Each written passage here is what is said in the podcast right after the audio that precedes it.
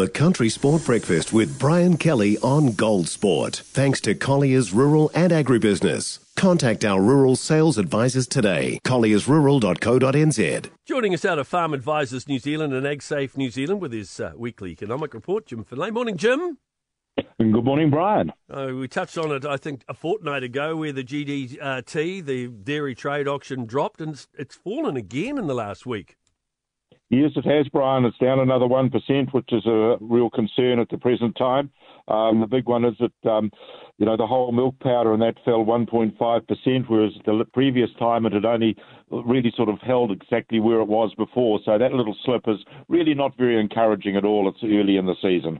And dairy, uh, rather cheddar dropping 10.1, quite a sizable drop. I think there'll be a lot of people might be happy about that if they can see the price of cheese in the supermarkets come down a bit, Brian. But yeah, it is a concern. We'll get into your weekly rant in just a couple of moments, but let's just look at the rest of the markets: lamb and the mutton and the steer. How's it all looking?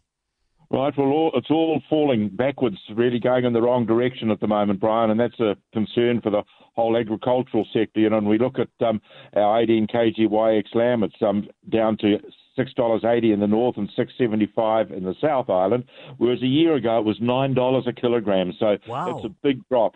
And yeah. if we look at our 21 kg MX mutton, it's down to 3.50 in the north and three dollars in the south, and it was six dollars and eight cents this time last year, Brian.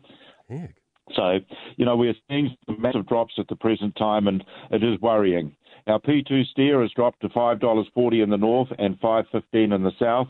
The M cow is steady in the north at $3.70 a kg and has dropped to $3.15 in the South Island. The 270 to 295 kg bull is steady at $5.50 in the north and is down to $4.95 in the south. Our venison, however, is holding fairly steady at $8.85 in the north and $8.80 in the south, Brian.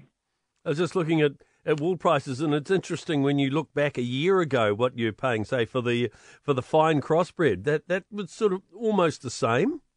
It was much the same, but our mid-micron stuff, the slightly better quality wool, is um, it's down to five dollars thirty-five at the moment, whereas a, a year ago it was six dollars eighty-six, mm. and two years ago it was seven dollars sixty-five. So there's just been a general downward trend with all of those um, commodities and things out of the agricultural sector, and it and it is a real worry right at this present time for us. And we know it's a tough time out there for farmers. In your weekly rant this week, you, you've actually opened up by saying when farming is doing well, the country is doing well. Well, it's always been like that, and I can't see any reason for it to change.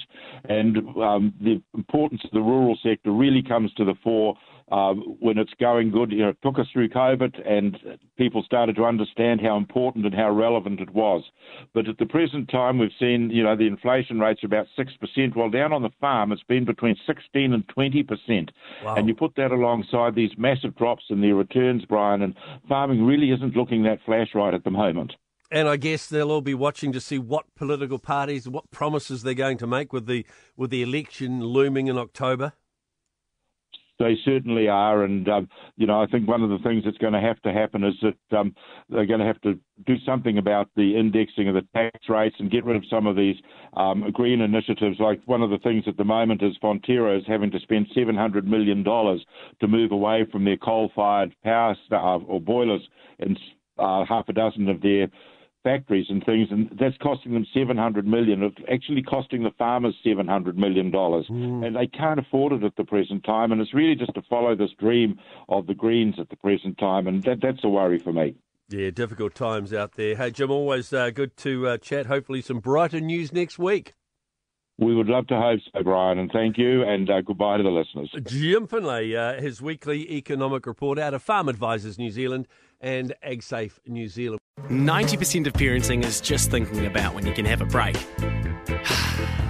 And when you do take a break, enjoy the Parenting Hangover podcast. They go together like a tutu and jandals. We've said from the get go, we ain't parenting experts. No. But it's cool to hear what is your neighbour doing? What do they say? A problem shared is a problem halved. Oh, that's good. Not that my children are problems, a... but I feel better talking about it. The Parenting Hangover with Clinton Jordan. New episodes every Thursday on iHeartRadio or wherever you get your podcasts.